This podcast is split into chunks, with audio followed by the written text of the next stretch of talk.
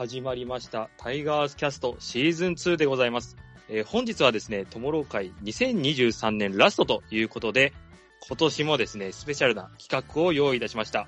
えーなんとですね、12月8日ですね、予定でございます。NPB で行われます。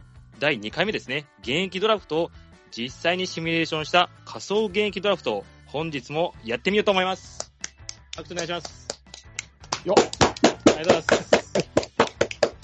さあ、はい、自己紹介ですね、しちゃいますね。この企画をまとめますのは、えっ、と、私、ともろうでございます。よろしくお願いします。えーではではですね、早速、合計12球団になります。えー担当するゲスト、おー6名の方、かな ?5 名の方かな？はい、ご紹介いたします。えーまずは1人目、タイガースキャストともろう会より、FR さんです。よろしくお願いします。はい、お願いします。エホロです。お願いします。FR さんは？はい。どんな 私は担当役割ですか？球団ないですよ。あ、どんな役割してくれるんではいしたっけ、、えー本日は運営ということで、えー NPB のごとく無能に振る舞っていきたいと思います。よろしくお願いします。行くねいいね。さしに行くねいいねえーお手柔らかにお願いします。すいませんね。集計とかね、ちょっと大変と思いますけど、お願いします。お願いしはい。ます。はい、お願いします。はい。えーそして二人目はこの方、T 君です。はい、どうも T です。よろしくお願いします。よろしくお願いします。さんはどちらですか？はい、担当球団的には。今日は、えー、中日ドラゴンズとオリックス・バファローズを、えー担当させていただきます。まあ、去年と一緒なんですけどね。はい。ありがとうございます。何か、今年もいろいろ聞かれたような感じですか？そうですね、はい。今年もいろいろ食べま、あのー聞きましたし、あと、今日は晩ご飯を、あのーバファローズの牛と、えー、中日ドラゴンズの愛知のうん。味噌で、えーうん牛肉の、牛肉と野菜の味噌炒めにしました。はい。じゃあ、あと、あの、ちょっと、やっぱりドラゴンズ担当するということで、あのードラゴンズでリスペクトを込めまして、あの、今日は、うんあ晩ご飯、白米抜きにしました。よろしくお願いします。脱い、いいね、じふ、ふ、いいね、盛り込んでいくね。はい。いうのに食べなか2023ったのか。ありがとうございます。で、T 君よろしくお願いします。お願いします。はい。えー、そして3人目、この方、えっ、と、フォックストロット先生です。よろしくお願いします。はい、よろしくお願いします。僕と、はいです。はい、お願いします。えっ、と、先生はどちらの球団でございますか、えー、いつもよりファイターズと、えー、今年はホークスもお担当させていただきます。あフォックスやっていただけるということで、はい、よろしくお願いします。すいません、よろしくお願いします。はい。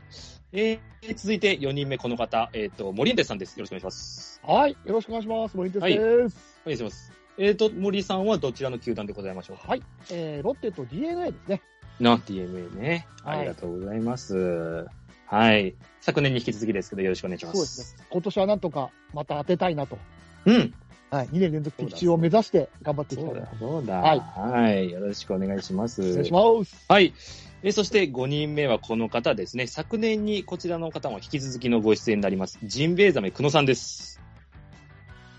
よろしくお願いします。はいジンベエザメと申します。はい。ありがとうございます。担当球団はどちらになりますでしょうか？ちっちゃ世間をね、賑わせてる2球団、楽天と西武を担当させていただいております。ちょっとややこいね。ちょっとやや今日の今日よ。ちょっとね、今日の今日なのよ。そうなのよね。大変だったですけどね。よろしくお願いしますはい、よろしくお願いします。はい。えー、続いて6人目、この方でございます。えっと、個人的にはですね、初めてのおしゃべりになります。えー、セブンさんですよ。よろしくお願いします。はい、どうもよろしくお願いいたします。はい。はい、カープキャストさんより。す。はい、ありがとうございます。はい。はい。えっ、と、セブンさんはどちらの球団でございますでしょう？えー僕はカープとジャイアンツを担当しております。あー、ありがとうございます。よろしくお願いします。はい、よろしくお願いします。は。はいい以上がメンバーとなりましてですね、私、ともろうが、えっ、と、阪神タイガースと東京ヤクルトスワローズを担当することになります。はい。でですね、まあ、まずは皆さん的には、まあね、一回これやったので、どんな感じか現役ドラフト的には、まあ、わかると思うんですけど、まあ、出場機会に恵まれない選手の移籍を活性化させる目的で、まあ、生まれたものでございますよと。えっと、他チームの所属の現役選手を指名し、獲得できる制度ということなんですけれども、こちらすいませんね、FR さん、ルール説明といいますか、な、流れといいますか、あのーうん、ご説明の方いただけますでしょうか。はい、承知いたしました。はいえー現役ドラフトですね。2度目の開催となる今年は、えー12月の8日に実施されるそうです。はい。まず、えー事前の準備として、各球団には、事前に最低2名以上の選手からなる対象者名簿を提出していただきました。はい。えー各球団が作成したこの名簿以外の選手は指名されることはありません。うん。で、さらに、この名簿に、えー載せられる選手には条件があります。うん載せられる選手、載せられない選手の条件か。うんこれから挙げる条件の選手は、えーこの名簿に載せることができません。うんまず、えー選手登録上の外国人選手、それから育成選手ですね。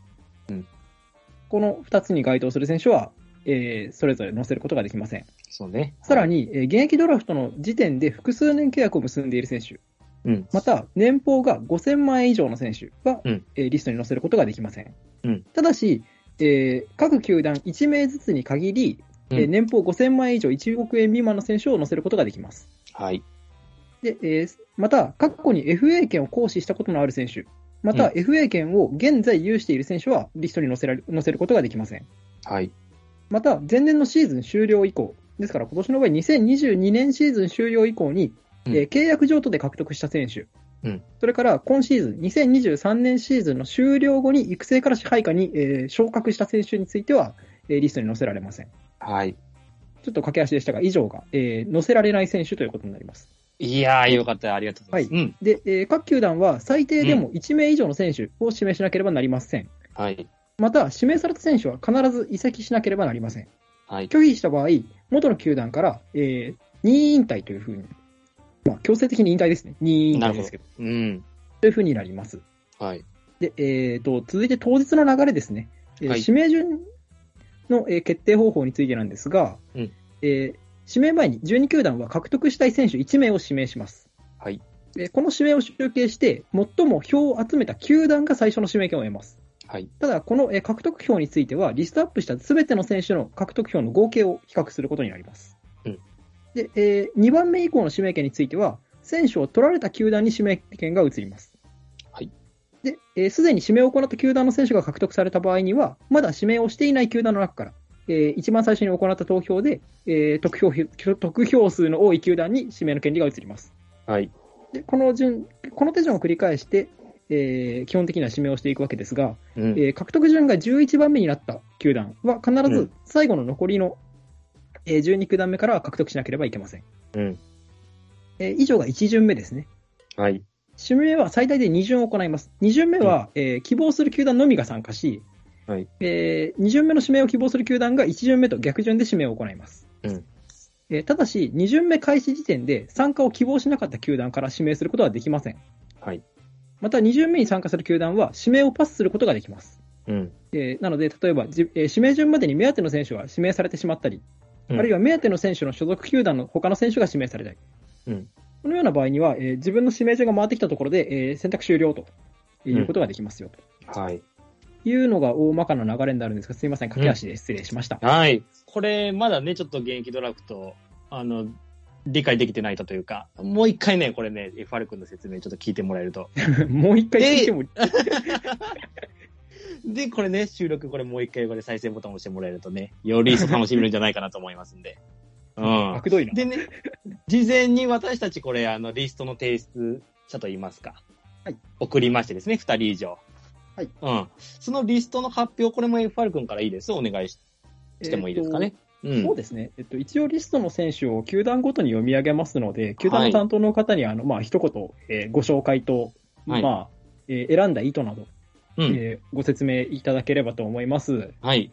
ので、えー皆様よろしくお願いします。はいまずはえーパ・リーグからいきましょう。最下位、はい日本ハム、えー清水雄志選手、石井和成選手の2名はいが、うんえー選出されてます。先生、お願いします。はい。えーっと、2名についてですね。まあ、あの清水に関しては10年目の27歳です。で、去年まで主戦級の保守として宇佐美ね、あの、中日に行きましたけど、ともに扇の要やってたんですけれども、あのまあ、今年のシーズンはですね、FA で、あの伏見だの、アリエル・マルティネスだの、軍事だのといった打てるタイプ、それから、あの、きちんと守れるタイプのキャッチャー、主戦級のキャッチャーが、まあ、3名も戦力になりましたんで、あの、さらにね、えー、氷だとか、古川だとか、あの、シーズン終盤の活躍も目覚ましかったタミヤユアだとか、そういったところが控えてまして、まあ、あの、これらの選手たちよりもストロングポイントが非常に弱い、いと見られていた梅林を、まあ、自由契約にした上で、えー、新藤くん、ね、あの大学ナンバーワン星の新藤くんをドラニで獲得したっていうところもあるとうん。いうことで、まあ、今、名前上がったメンツに比べて、打力にしよう、あの、守りにしろ、まあ、中途半端なイメージのある清水がちょっと生き残っていく筋道が見えてこないということが一つで、うん。一つとてもよかった、噂とのコンビネーションということにつきましてもですね、えー、噂が MLB 行くよという話は証証明ですということですので、まあ正直、かなりあの厳しい立場に、えーいるというのが実情ですので、まあ、あの、単純に働き場所が見当たらないというイメージかなというところで、清水は選びました。で、石井勝成に関しては、えーこちら8年目の29歳です。で、もともとショート1本だってんだったんですけど、まあ割とポロポロやらかしがちというのと、あのまあね、ここ数年セカンドだとか、サードだとか、いろんなところを守ら、まあ守らされているというか、出場機会がそうしないと回ってこないと。いうところで、打線にしても、守備位置にしても、いまいちちょっとポジションがつかめてないんですね。で、ファイターズの二遊間、今、あの、いろんなところから補強を繰り返してですね、あの、加藤豪介だとか、上川端大吾だとか、あー水野、細川、奈良間といった、あの、粒揃いの選手がもう、あの、ゾロゾロと出来上がってきたもんで、で、彼らに比べて経験値が多いはずの石井がポジション確保できていないというのは、もう単に打力不足というところが非常に大きいと。で、まあ、数字で言うと通算の打率で2割1分3厘、で、出塁率2割7分2厘だと、今年1年7間普通に使ってれば、それだけであの超えられちゃう、おお釣りが来ちゃうっていう状況なんですね。で、まあ、すでに、あの、上川端だとか、ベテラン中島だとか、こういったところが健在ないショートの守備重視の起用ですら、ちょっと出場機会が得られないというところを考えると、まあ、あの、二遊間、ある程度守れるよというだけで、他のチームなら、出場機会はあるんじゃないかなっていう印象でございます。なので、この二人を、はい、あの、選ばせていただきました。すごいね。めっ ありがとうちゃプレゼンございます、めっちゃ、めっちゃプレッシャーなんやけど、俺は。後ろの皆さんがね、あの、今多分、あの、準備してない方は泡切ってるんじゃないかと思うんですけど、あの、ガチめに準備をしてきました。はい。めっちゃプレゼンまあ個人的な。個人的な注目はあれですね、清水雄志ですね、キャッチャーが出にくいんじゃないかみたいな話は去年から言われてるんですけど、その辺はあまり考慮には入らないですか？そうですね。まあ、あの、どうだろう。他の球団はいざ知らずですけど、うち、キはい。ャッチャーは割かしゾロゾロゾロゾロ戦力になって、もっと使いたいなっていう選手が多いので、あぶれるところっていうのと、あと、はい。その、他のポジションの、例えば野手だとか、ピッチャーだとかで、はい。あの、もう、なんて言うんでしょう。ここの子は現役ドラフトに行くしかないなっていう選択のできるほど出場機会を得られている選手がいないっていうのと、んんんまあまあ単純に戦力層が薄いですよね。他に、あの、そこ削っちゃダメでしょっていうところしかもうないんですよ。なるほど。なので、ちょっと内野手であれば、石井がまあ浮くだろうし、キャッチャーっていうところで考えたら清水が浮くだろうし、外野手はむしろもう1枚、2枚欲しいよねぐらいの話だし、で、ピッチャーに関してはもう若いやつしか残ってないと いう状況なので、まあ、自然とここまで絞り込まれるんではないのかなというふうには思う。ある種、まあ、必然というと失礼ですけど、そういうような人選だと。そうですね。他に、他に逆にあの納得のいく出し方のできる選手がなかなかいないっていうはい。感じかななるほ。ど。ありがとうございます。うん。ほな、えープレッシャーが上がったところで、えーと、パリーグ5位、西武ライオンズ行きましょうか。えー宮川哲投手、浜谷翔太投手、えーウーネンティン内野手、山野辺かける内野手の4名、黒さんお願いします。はい。えっと、こんなにね、プレゼン力はありませんので、あの、ご期待いただかないという形で、あの、それを前提にお聞きいただければと思います。あの、宮川選手に関しては、以前はかなり出場していた印象なんですけれども、やっぱりあの、中継ぎで、あのーなかなか便利な立ち位置だったかと思うんですけれども、ちょっとね、ここ数年に関しては、やっぱり、あの、かなりいきなり落ちてしまうっていう形で成績が、あの、いきなり落ちてしまっているっていう印象と、あと、そもそもが西武に関しては、あの、これは浜谷選手についても言える話なんですけれども、あの、投手がここ数年ですね、あの、かなり充実している印象を持ちまして、はい。で、そうですね。やっぱりあの、豊田コーチのが入ってからかなり、あの、投手の事情については改善されたっていうことで、あの、成績が残っていかない選手について、ちょっと言い方はあれなんですけれども、まあ、やっぱりかなり後回しになってしまう印象。ただ、浜谷選手については年齢もあるので、まあ、見込みというよりは、どちらかといえば、あの、お願いしますっていうような 形なんですけれども、うんなるほど。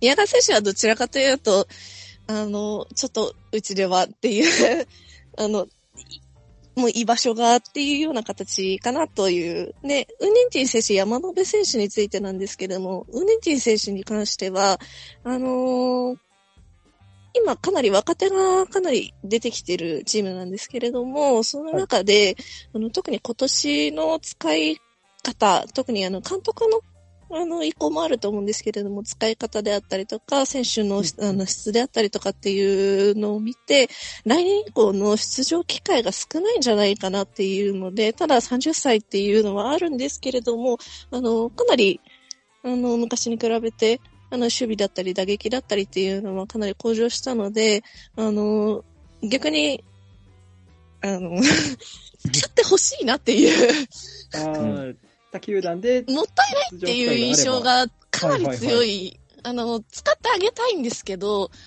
どうしても使える位置がないっていう事情がありまして、山野辺選手に関しては、正直ここ数年の、あのー29歳なんですけれども、29歳っていうところを見ると、年齢的にはかなり後ろの方になってしまう。で、あの、山野辺選手使うのであれば、あの、まあ、ポジション的には違うんですけれども、まあ、ウーネンチ選手の方が順位が上だよなぐらいな感じに、かなりちょっと、まあ、皆さん、あの、後ろの方になってしまっているっていうのが、正直な印象ですね。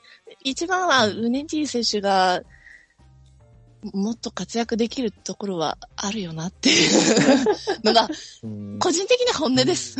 ああ、なるほど。あの、ウーネンティン選手とか山野辺選手については、割とこう、その、今から育てるっていう、あれでもないけれども、出場機会がないから出した。そうですね。ある意味こう特にウネンティ選手については、出場機会が、まあはい。あの、持たせてあげられない印象が強いうんですね。ある意味、こう、現役ドラフトの趣旨に沿ったような。そうですね。あの、うん。逆に趣旨をかなり沿って選んだので、私は 強気に選んだので、はい。ありがとうございます。はい強気の姿勢は、あの、大事だと思います。はい。ということで、えー、西武ライオンズでした。はい。えー続いて、えーパリーグ4位、東北楽天ですね。えー、湯気隼人投手、鶴崎大成投手、藤平翔馬投手、内間拓馬投手。えーはい久野さん続けてですよ、お願いします。はい、あの、楽天についてはなんでこんなに投手を上げているんだっていうツッコミがおそらく上がるかと思うんですけれども、あの、これについては日程の事情ということでご了承ください。で、あの、なんて言うんでしょうね。あの、楽天については、正直私はあまり詳しくなかったので、あの、友人に楽天ファンがいるので、うん、その中でも話し合った結果、正直、なんて言うんでしょう。今年の、あのーチームのやり方として、な、うん、采配で負けてしまった部分が正直、私はちょっと、あまりちゃんと見てなかったのであれですけど、卓球ファンからとしては、そういう印象が強かったんですね。あの、な、こう言ったら怒られるかもしれないですけど。誰のせいなんでしょう。ちょっとね、采配の印象でね、負けてしまったところも多かったかなと思う中、誰を選ぶかって言ったときに、あの、な、なんて言うんでしょうか、どっちつかずすぎて選びにくかったっていうのが一番あありまして、その中でも投手を整理した方がいいんじゃないかっていうのが、あの、友人と話し合った結果で、この4人を選んだっていう形ですね。遊戯選手については日本ハム、ちょっとね、過去にボコボコにされた記憶とかあるんで、ありますね。ね、ね。記憶とかあるんで、あれかと思うんですけれども、他球団については、日本ハムほどの相性はなかったりしますし、あの残りの3名については、あの、もともとね、あの、中継ぎ、先発、どちらでも、なかなか出場機会が見込めるかっていう言われたら、もう少し、あの、環境を変えてもいいんじゃないかっていうような年齢でもあるので、それで選んだんですけれども、以下略。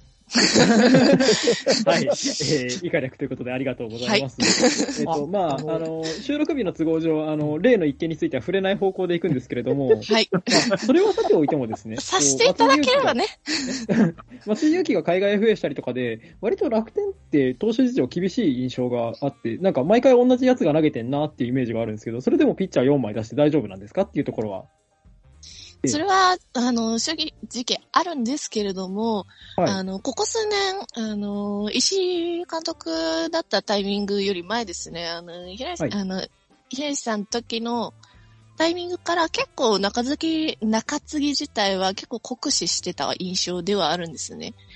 な、その中でも、あの、かなり入れ替えはあったとは思うんですけれども、その中でもちょっと出てきにくかった選手たちっていうのはあるので、であれば出してあげた方がいいんじゃないかっていう形です。チームが苦しい中でも出てこれないんじゃしょうがないと。そうですね。なるほど、ありがとうございます。えーああのと、つ、すはいいません。あの、藤平が、はい。えっ、と、去年、僕が指名したんですよね。え？っと ああ、そういえばそうでしたね。あのそう、だから2年連続2回目なんですよ。あ、あ これはあれですか？指名の公言ということですか？しかして。いやだってだって2年連続2回目だよっていうだけ。ああ、そうそうそうそう。まあ、こんなこともあるんだなと思って。去年もいたな、そういえば確かにそうです。忘れてました。ごめんなさい。すいません、あの、あの、運営側でそこまで、すいません、去年出たかどうかの確認をしていないので、もしまあそういう情報、あの、ちょい足し情報あれば、あの、どんどんぶっ込んでいっていただけると助かりますので、はい皆様お願いします。毎年当落線上なんだっていうのは まあ、あの、我々出して、去年もね、出したところも鑑みてちょっとね、させていただけると。なるほど。えー藤平翔馬投手は徳田原で踏ん張っております。はい、えー続いて参りましょう。えーパリーグ3位、福岡ソフトバンク、笠谷俊介投手、杉山和樹投手の2名です。担当者、えーっと、誰だっけ？先生か。お願いします。これ、あ交互に私と黒さんしか喋ってないけど大丈夫。いや、これさ、なんていうの、この、ぬるぬるした喋りとさ、このパキパキした喋りさ、挟まれるのちょっと厳しいんだよな。はい。えーあの、そうですねはい、お願いします。先を出した理由がですね、あの、そもそもホークス、野手の層が薄すぎてですね、あの、年齢分布確認したんですけど、あの、現役ドラフトに出やすい26歳とか27歳あたりの、あの、野手、なんか入団から5年以下の子がめっちゃ多いんですよ。で、そもそも実力見切るほどの実績がついてないので、あの、なんかそんな簡単にポイって切り捨てていい感じでもないんですよね。で、加えて、コアの戦力であるところのその柳田、甲斐、中村って言った、もう油の乗り切ってる30代の年齢層がガバッと厚くて、で、その下が今の26、7ってとこなんで、ここ削るともう22とか23とかめっちゃ若手が出てくるんですよね。で、なので、今年の布陣考えていくと、あのーまあ、来年の打線考えたときに、近藤、柳田、甲斐、中村、栗原中心に三森だとか、周東、柳町、今宮あたりをこうガチャガチャ組み合わせていくっていうことに、まあ、つまり今年とほとんど変わりがないと、おそらく想像されるので、まあ、機械野手の得られる経験値ってそう多くないんですよ。で、なので、野手から、こう、現役ドラフトを出すっていうのは、まあ、これ以上の、まあ、層の薄さ、あーまあ、層を削っていくようなことは、まあ、常識的に考えればないんじゃないかなと。で、となると、投手から出すかってなるんですけど、こ今度こっち逆に26だとか27の世代で渋滞が起きてて、はいで、ここ数年ドラフトの上位野手取ってるじゃないですか。で、なので、投手陣に高卒が非常に少ないんですよ。なでるほ、ど。ってたとしても、育成とかにガバッといたりして、あの、非常に、なんうの、戦力のバランスがいびつなんですよね。で、その中でも、この二人、笠谷が10年目で、杉山は6年目って、まずまずキャリアあるんですけど、はい杉山は今年人体痛めて出場がない。で、来年は中継ぎで行くよって話が上がってると。で、笠谷は在籍10年74登板。10年間で74登板なんで、まあもうほとんど結果を残せてないと。で、共に同じように請求に課題があって、同様のパワータイプの古川、去年ね、あの、取ってった古川が、ろくに登板機会も与えられずに育成になったところを見ても、似たようなタイプの、あのピッチャーが本契約のままでいられる要素ってあんまり見出せないんですよね。まあ、普通に考えれば。で、笠谷は左だから取っておく価値あるかもしれないですけど、杉山に関しては入団以来の課題の請求面が解消される気配がない。で、かつ来年病み上がりで、その戦力化できるかどうかもわからないということもあって、ホークス側からしたら、古川の扱い見ても、そもそも現役ドラフトにポジティブな使い方をするっていうイメージがない可能性が高いっていうのと、あとあの、あくまでも自分のところで戦力化できないと判断したら、まあ、かなりドライに選手見切ってくるっていう、まあ、このオフの動きを考えたときに、まあ、かなり、あの、好んで集めてきたパワータイプのピッチャーだとはいえ、同じ課題で数年止まっているような、あの、この辺のピッチャーが放出になる可能性はかなり高いかなというところで、うんうんお二人を選出したという状況です。なるほど、ありがとうございます。まあ、あの、我々阪神ファンからすると、えー大竹幸太郎をいただいた大変、あの、美味しい思いをした、えー 覚えがある球団でして、で、また、あの、4軍があったりとか、まあ、育成選手大量に指名したりとか、まあ、育成選手は対象外であるとはいえ、やっぱりこう、一見すると巨大戦力、宝の山というイメージがあるわけですけれども、うんその実、よくよく見てみるとそうじゃないよと、いったかところでしょうかね。そうですね。宝の山のように見えるんですけど、その実績があるからなんですけど、はい要は単純に育てきれてないうん、うん、うん。で、育てきれてないってことは、経験値がちゃんと入ってないってことと、その経験値を生かすだけの指導が、指導体制が回ってないってことなので、だから、どっか別の球団に行った時に、全く違う特徴だったり、全く違う、こう、指導を受けたりすることで、開花するっていう可能性は、まあ、なくはないですけど、今、はい。こう、切ったような、切ったようなっていうか、その、えー、笠谷だとか、杉山だとかっていうところは、まあ、そもそもどういうふうに育てたいのかっていうのが、いまいちこうピンときてないので、だからまあ、あのー宝の山、な、まあどうなんだろうな。まあ、他球団から見たら、もうちょっとこうすればいいのにな、ああすればいいのになっていう選手は確かに多いですよね。はい。うん多いんですけど、まあ実際、どう、まあどうなんだろうな。ちょっとこう、半端な戦力、半端な実力って言ったらちょっとすっごい失礼なんですけど、半端な実力の選手が非常に多いかなっていう感じはしますよ。なるほど。えー、最下位のチームからの熱いダメ出しが入ったところで。いや、本当にね。一時は同じあの連敗数競ってた中なんで、まあね、あの、それぐらいのことは言えるかなっていう。えーっと、苦情はあの個人宛てにお願いいたします。どうぞよろしく。あ、いいんですね。はい、すいません、ありがとうございました。はい。はい、えー続いてパ・リーグ3位いきます。千葉ロッテマリーンズ、えー、二木幸太投手、本前文也投手、えー小川流星内野手の3名です。森さんお願いします。はい。いやー、喋りづらいな そうだ、あとは喋りづらい。いや、あのーですね、まあ、あの、ロッテファンの方だったらお分かりになると思うんですけど、えっ、と、なんだろう、当落線上ってさっき言いましたけど、その、なんだろう、今年本当に、まあ、現状上がるだろうなって選手を軒並み切ったんですよね、まず。はい引退か、あの、切ったっていう形で、で、去年はもう、あ、もうここの選手だなって分かったんですけど、今年はちょっとそれの、なんだろうな、あの、首の皮一枚繋がってるような選手が結構多いんですよ。で、はいまあ、その中で、本当に、あの、去年みたく、まあ、本当にいらねえやってせん、いらねえやって一芸な。んなさいね。あの言葉選んでください。まあ、ちょっと厳しいなって選手を出すのか、あとは、まあ、あの、まだ伸びしろあるかもしれないけど、あの、指名、まあ、いい指名をね、取るために狙うっていうような、まあ、二つの、まあ、やり方があると思うんですけど、えっ、と、個人的には僕はそのロマンの方を取ったってことですね。で、えっ、と、二木に関しては、まあ、やっぱ、とりあえずここ2年の成績が、まあ、本当にパッとしないというか、あの、背番号18に変わってからの成績があまりよろしくない。で、今年は、えー、怪我もあってね、ほとんど1軍の登板、あ、全く1軍の登板がなかったんですよね。で、はい。最後の方に2軍の登板で3試合ぐらいしたんですけども、あのー宮崎でフィニックスリーグってご存知ですかね？あると、あるね、はい。要するに若手のね、育成リーグみたいなのが、まあ、大体シーズン終わった後にあるじゃないですか。で、はい。えーっと、そこでまあ、とりあえずまだ若手で、あのまあ、伸びしろがありそうな選手というかね、期待してる選手に関しては多分呼ばれるんですけど、二木と、あとこの元前に関しては、あとこの3人か、だから、には呼ばれなかったんですよね。呼ばれなかったというか、まあ、あの、なんだろう、参加したかったんですよ。で、はい二木は、あの、シーズン終わりに投げれたわけですから、当然僕こっちに参加してくるものだろうと思ってたんですけど、まあ、参加したかったってことは、おやおやっていうふうに 僕は捉えて、まあ、元前も同じような理由です。やっぱり、あの、元前に関しては今年1年、ね、あの、ちょっとだけ、えー、中軸に上がりましたけど、やっぱりなかなかいい成績を残せなかったっていうのが一つ、うんはいです。で、まあ、あと森良太郎とか、例えば佐々木千早とか、まあ、平沢大河とかっていうのは、まあ、あなんでだいっていうふうに、まあ、選ばれ選んでないんじゃないのっていう人にもういるかもしれないんですけど、はいあの、佐々木千早はシーズン、えーえー中盤から後半にかけて、えっ、と、一軍で投げてますね。で、えっ、と、平沢大河を出せるほど、今、うちの野手陣に余裕がない。はい。っていうのがあります。はい。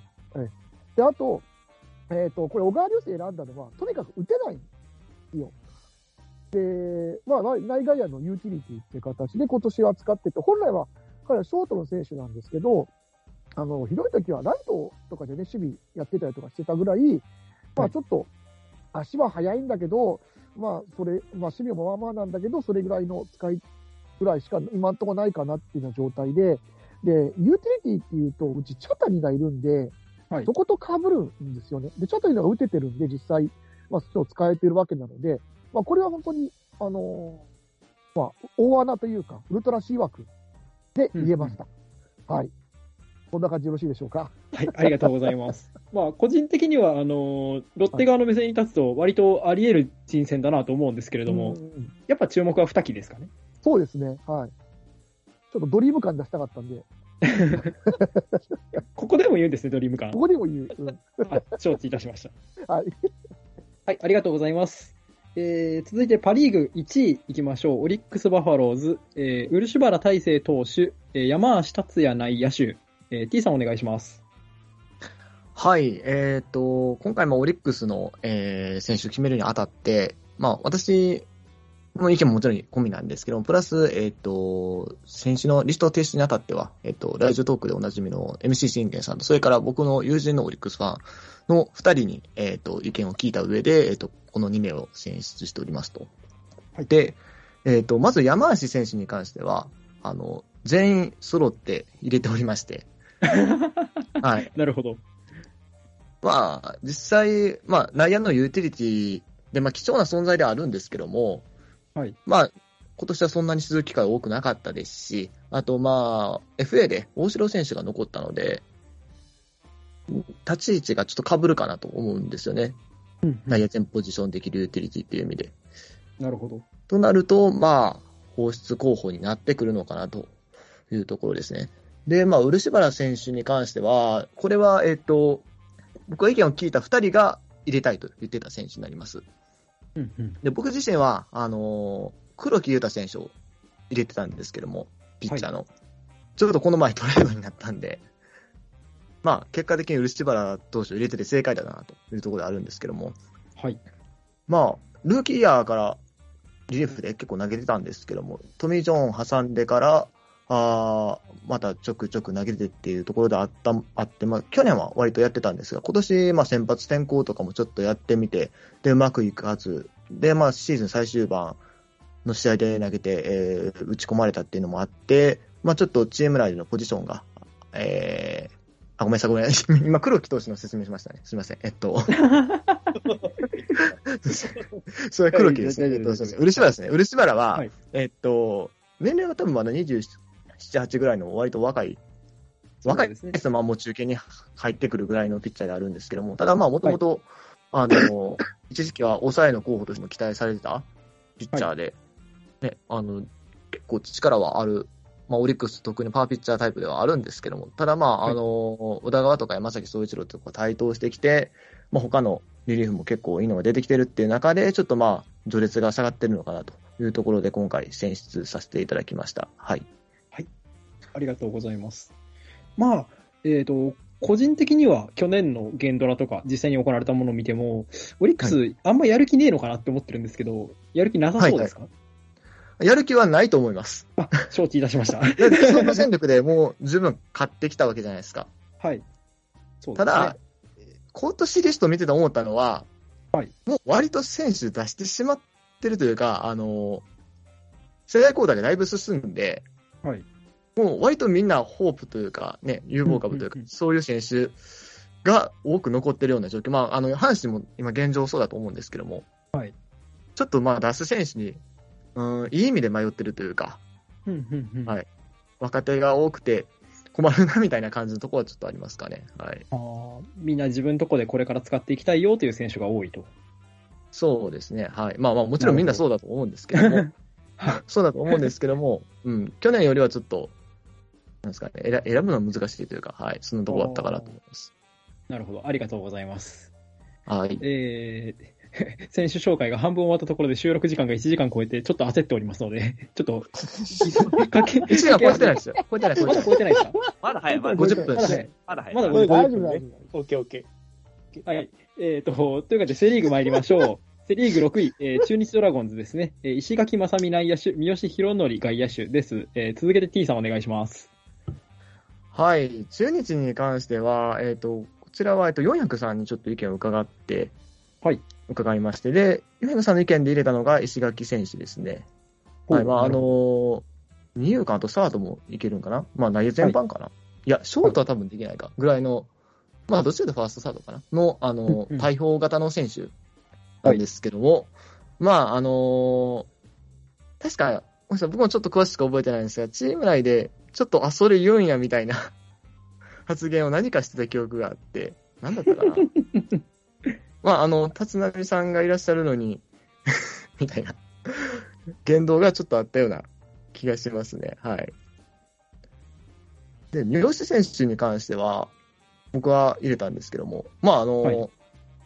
八重さんは投手の候補を何人か進めてくださってたんですけども、はい。その聞いた後に、えっ、と、ドラゴンズの方が戦力外の選手何人か獲得しまして、まあ、中島博之だったり、上林誠二、山本康ですか？はい。あと、まあ、育成の板山取ったっていうところも鑑みて、まあ、野手を出すんじゃないかなというところで、まあ、三好あたりやと、まあ、割と俊足高打型で、はい。っていうところで、で、しかもあの内野から外野に転向する選手がいるはずなんで、確か浜翔之介とか転向するはずだし、まあ、そこら辺も考えて外野手だったら割と出しやすいのかなというところで、はい、三好選手を選ばせていただきました。はい。ありがとうございます。んあの、本当は他のこと聞こうと思ってたんですけど、あの、はい今、ご説明聞いてちょっと変えたの、変えよう、これ聞こうかなって思ったのは、石垣選手は粛清対象ということでよろしいですか？言い方 まあ、粛清って言うとあれですけども、言葉よ。怖い怖い。それは許される発言なんですね。銃弾飛んでこない？大丈夫？まあ、許されなかったら、まあ、年明けのタイガースキャストに僕が出てないだけなんで大丈夫です。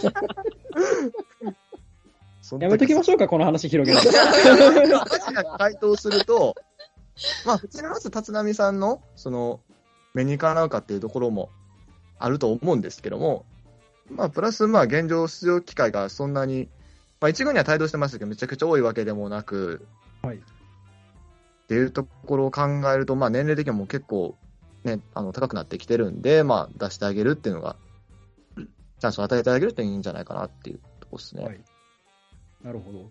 まだ25歳で割と長打系の選手って、中日的にはそんなに出していいのかなって個人的に思ったんで、気になったところでした。はい。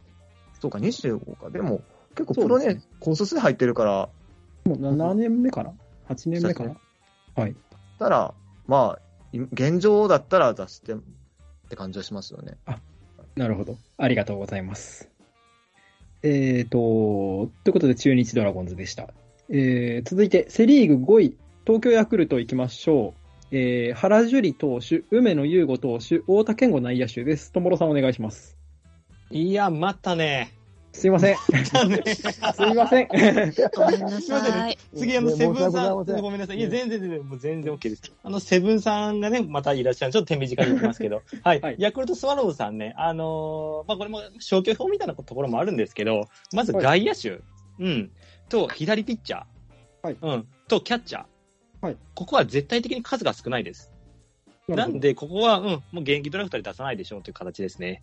で、どこが多いのって言うと、これピッチャーなんですよ。右特に。はい右ピッチャーが特に多くて、んあのー多いんですけど、なおかつドラフトでも2名取ったっていうことも踏まえると、まあ、間違いなく右ピッチャーからは出ますよねと。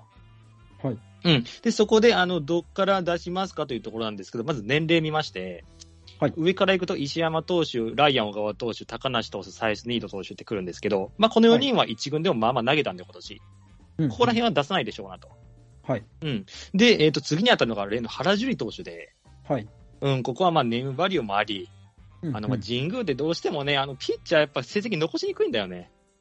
だからもう出してあげる、まあ、ドラフト1位でもありますし、はい。うん、まあ、温情の意味を込めて原樹里投手出すんじゃないかなと。はい。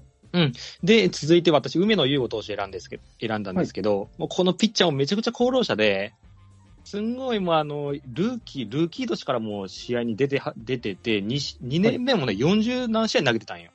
えええいいピッチャーで、もうでも、かなり金属疲労の面がかなり大きくて、えはい。このピッチャーもヤクルト的にはまあ温情じゃないけど、まあ、他球団で頑張ってこいよと。神宮投げにくいやろうから、うん、広い球場どっか行って活躍してこいみたいな形で背中を押してあげるんじゃないかなと思って、梅野優吾投手選びました。はいなるほど。。個人的に僕も僕も大好きです。はい。で、えっ、と、内野手で太田健吾選手選んだんですけど、うん、このバッ、えーこの野手、えっ、と、内外野守れるユーティリティなんですけど、ええうん。あの、2軍でね、3割超えるぐらい打ってて、はい OPS もね、9超えてるんよ。あ、高いですね。うん、そうなの。他球団からの評価って結構あるんじゃないかなと。はいただ、今年の一軍の成績、えっ、と、バッティングのフォーム、うーん、形とか見るとですね、ちょっと頭打ちのような感じもしたんで、はい環境を変えてあげるのがやっぱ一番いいんかなと思ったんで、太田健吾選手にしました。ユーティリティ性も多分ね、人気出ると思うんで。うん。はい。はい。人気の面に関しましても、太田健吾選手あるんじゃないかなと、票集まるんじゃないかということで、うん、はい選びました。はい。以上です。はいありがとうございます。はいはい個人的な注目は、あの、うんこのリストの中では最年少の梅野優吾選手なんですが、そうか。はいはい。そうですね、あの、西武の浜谷選手と並んで24歳で最年少なんですけれども、うん。年齢はネックにならないですか？大丈夫でしょなるほど。逆に、うん、もう、はいうん、大丈夫と思います。怪我もしたしね。結構、うん、大丈夫と思います。はい。はい、ありがとうございます。はい。えお願いしますー、というわけで東京ヤクルトでした。続いて、えー、セリーグ3位、巨人に行きましょう。今村信孝投手、畑清修投手、高橋祐希投手、若林明宏内野手、北村匠海内野手、松原聖也外野手で外野手です、えー。大変お待たせいたしました。セブンさんお願いします。はい、大変待ちました。ちょっと寝落ちそうになりましたんで、えすいませんここは気合をね、えー入れて、ごめんなさいいいこうと思います。はい。はい。えっ、と、ジャイアンツに関しては、ちょっと僕はあまり詳しく、まあ、セリーグで外から見てる分にはわかるんですけども、えーはい一応詳しい、えー話を聞きたいと思いまして、えーザボさんとか、あストーンコールドさんに、えーちょっと話をいろいろ伺って、えーリストアップしました。えーまあ、う僕は、まあ、巨人とカープを担当してるんですけど、割と多めに出して、えー、ヤシさんにピッチャー3人と出しておりますけども、えー、この巨人に関してはですね、やっぱり、えー、なんていうんですかね、こう、出場機会がありながらも、やっぱり結果を残せないということで、やっぱりジャイアンツ独特のこのプレッシャーというのが感じられるのかなというのもありまして、で、まあ、あの、他球団に行けば、まあ、あの、太田大志とか広岡じゃないですけど、あの、花開く可能性があるんじゃないかということで、この選手を割と多くピックアップ、上げてくれっていう意見があったので、えー、上げました。えー、まあ、あとは、あの、僕の、まあ、こういう、この選手もうちょっと活躍できたらなっていうのを、まあ、一人二人入れて、はいえー、リストアップした次第でございます。以上です。はい、ありがとうございます。大変手短に。はいありがとうございます。えーやっぱり、あの、選手が多いなっていうのがパッと見で思った印象なんですけど、やっぱりそれは巨人ファンの方もたくさん出した方がよかろうという。いや、そういうわけじゃないんですけどもああのーはい。あの、やっぱりこう、なんていうんですか、こう、選手を絞るより、こう、選択範囲の広い方が皆さんも、こう、ね、やりやすいかなと思いまして、選択肢の問題ですかね。なるほど。ありがとうございます。お願はいいしま。す。えーはい。ということで、えー巨人でした。続いてセリーグ3位、横浜 DNA に行きましょう。えー京山正也投手、えー上里和樹外野手です。えー森さんお願いします。はい。えーっと、まあ、これ選ぶにあたって、えー、浜松さんに、えーちょっはいとお願いをしましてですね、えー、丸投げです。いや、まあ、もちろん理由はね、あるんですけど、まあ、はい。上里に関しては、まあ、今年ね、えーっと、こんだけちょっと外野の、えー、駒がね、えー、足りなかった中、まあ、あの、佐野も怪我、えーオースティンも、オースティンも怪我してる中で、本来だと、もうセンターのポジション、少しで打ってさえすれば、ね、えーレギュラーをつかめたポジションなのに、ほぼほぼ1年、えー上に上がれなかったっていうところで、まあ、はいちょっと厳しいのかなっていうのが一つですね。ははい。なるほど。で、京山に関しては、まあ、やっぱりコントロールが良くないと。あのー三振率より高い、えーフォアボール率うんっていうところで、ここやっぱり2、3年ちょっと低迷をずっとしていて、えー一向にその、えー制球力みたいなものが治る、えー気配がないので、まあ、ちょっと横浜では手に余してるのかなっていうところがあるというようなはいところです。で、この2人を選びました。はい、ありがとうございます。はいえー丸投げしたなら森さんに深掘りしてもしょうがないのかなという気がするんですいや、けれども。別にいいですよ。聞きますよ。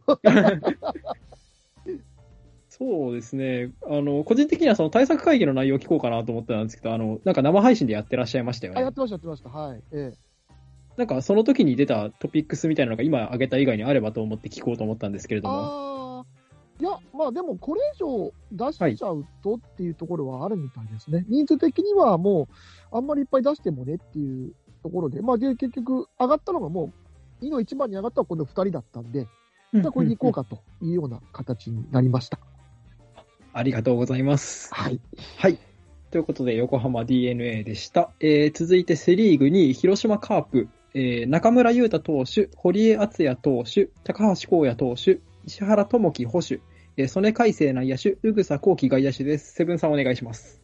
はい。えーと、まあ、さ、えー6人、えー3人ずつと多めなんですけど、まあ、中村優太に関してはですね、もう年齢も28でございますし、えー一時期はね、えー、マイケン2世なんて言われたぐらいの、えーポテンシャルの持ち主だったんですが、いまいち、えー開花せず、今シーズンもお4、5試合中継ぎでは出て、まあ、そこそこの成績をお収めたんですけども、もう一皮向けるためには、やっぱり他のチームへ行ったら開花するのではないかというふうに思っております。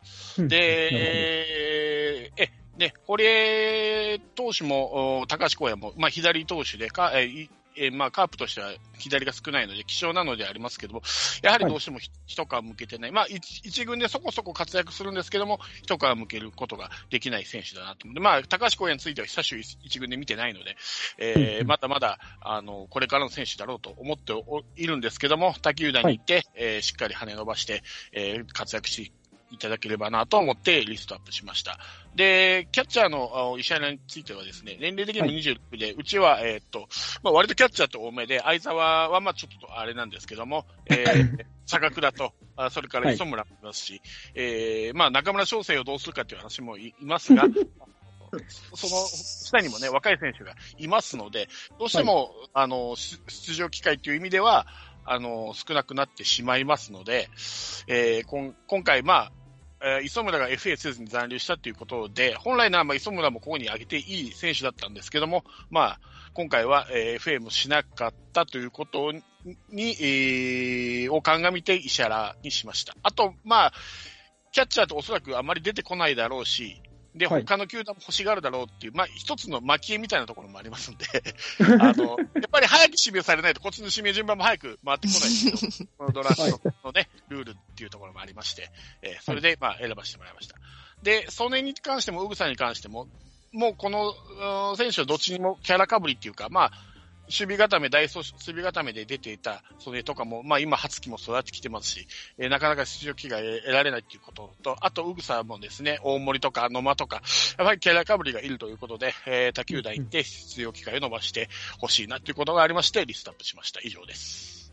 はい、ありがとうございます。えー巨人に引き続いて6人と、まあ、えー今回の中では最多の選出になっておりまして、で、まあ、キャッチャーの話もありましたけど、個人的にあの、たくさん出して選手層は大丈夫なのかまあ、取られる人数の話を、と取られる人数は最大で2人なんでいいんでしょうけれども、はい。あの、その辺は大丈夫なんですか？大丈夫です。だから、先ほどもいはい言いましたように、これ、ルール的に早く指名されないと、早くこっちも指名できないというのがありますので、はいそう。いう意味では、もうさっきも言いましたけど、言い方悪いけど、蒔絵の部分もあります。うんたくさん選択肢を出して、とはい。取ってもらって、そして早く指名権が欲しいという、で、いい選手を取ろうと。そういうことです。なるほど、ありがとうございます。はい。はい。えー、ということで、広島でした。えー、最後です。セリーグ1位、お待たせいたしました。阪神です。えー、秋山匠投手、馬場康介投手、浜地真澄投手の3名です。ともろさんお願いします。あ、はい、オッケー。最後ね。お待たせしました。オッケー。はい。えっ、と、阪神的にはもう、今年ですよ。まあ、昨年か、昨年の大竹投手で、はい本当にいい思いさせてもらったんで、はい。うん。まあ、ある程度ネームバリュー、ある程度成績残したり、うんした人が、まあ、私、阪神球団的には選ぶんじゃないかなと思って、この3人選びました。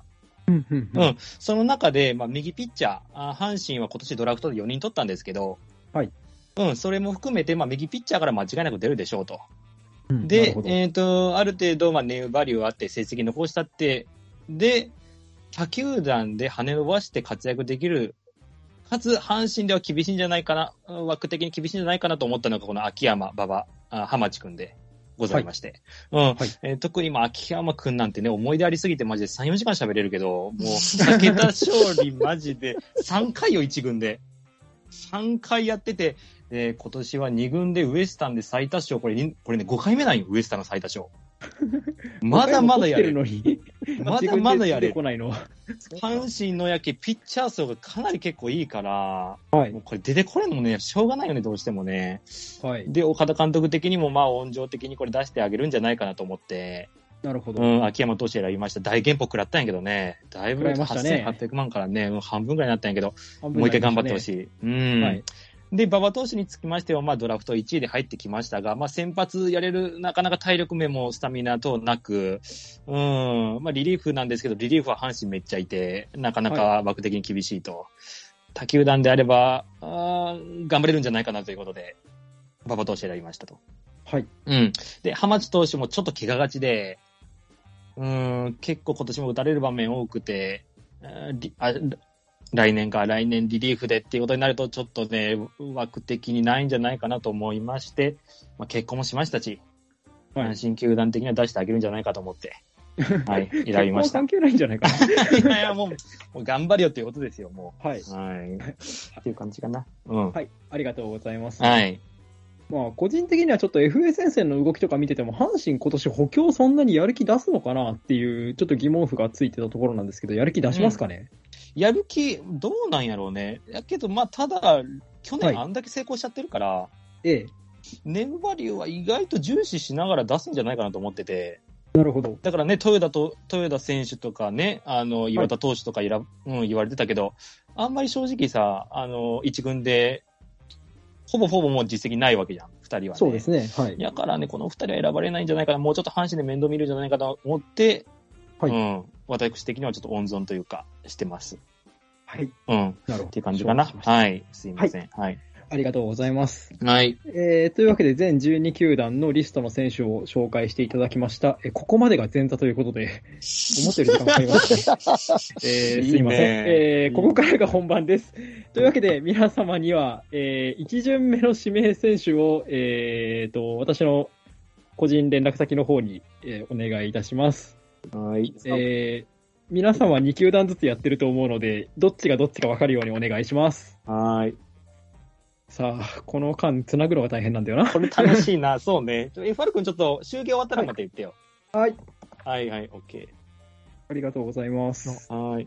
じゃあ、先先生がすごすぎて、めっちゃプレッシャー感じたわ、俺も。あれかな、急いで。いや、感じてるのは私です。一番感じてるのは私。挟まれてるからね先生にいや俺だ。いや、俺だ。私だから。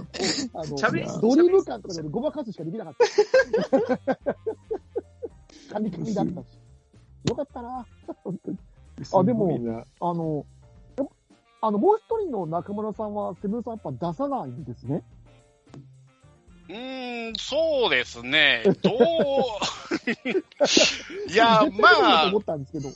ええ一応、まあ、ドライチ、えー広島出身という地元もありますし、まあ、広陵高校との関係性を思うと、まあ、あと一回やったらちょっとわかんないですけど、ま あ、寛大だう。あーーんなるほど。いやー三度目の正直にかけようかなと。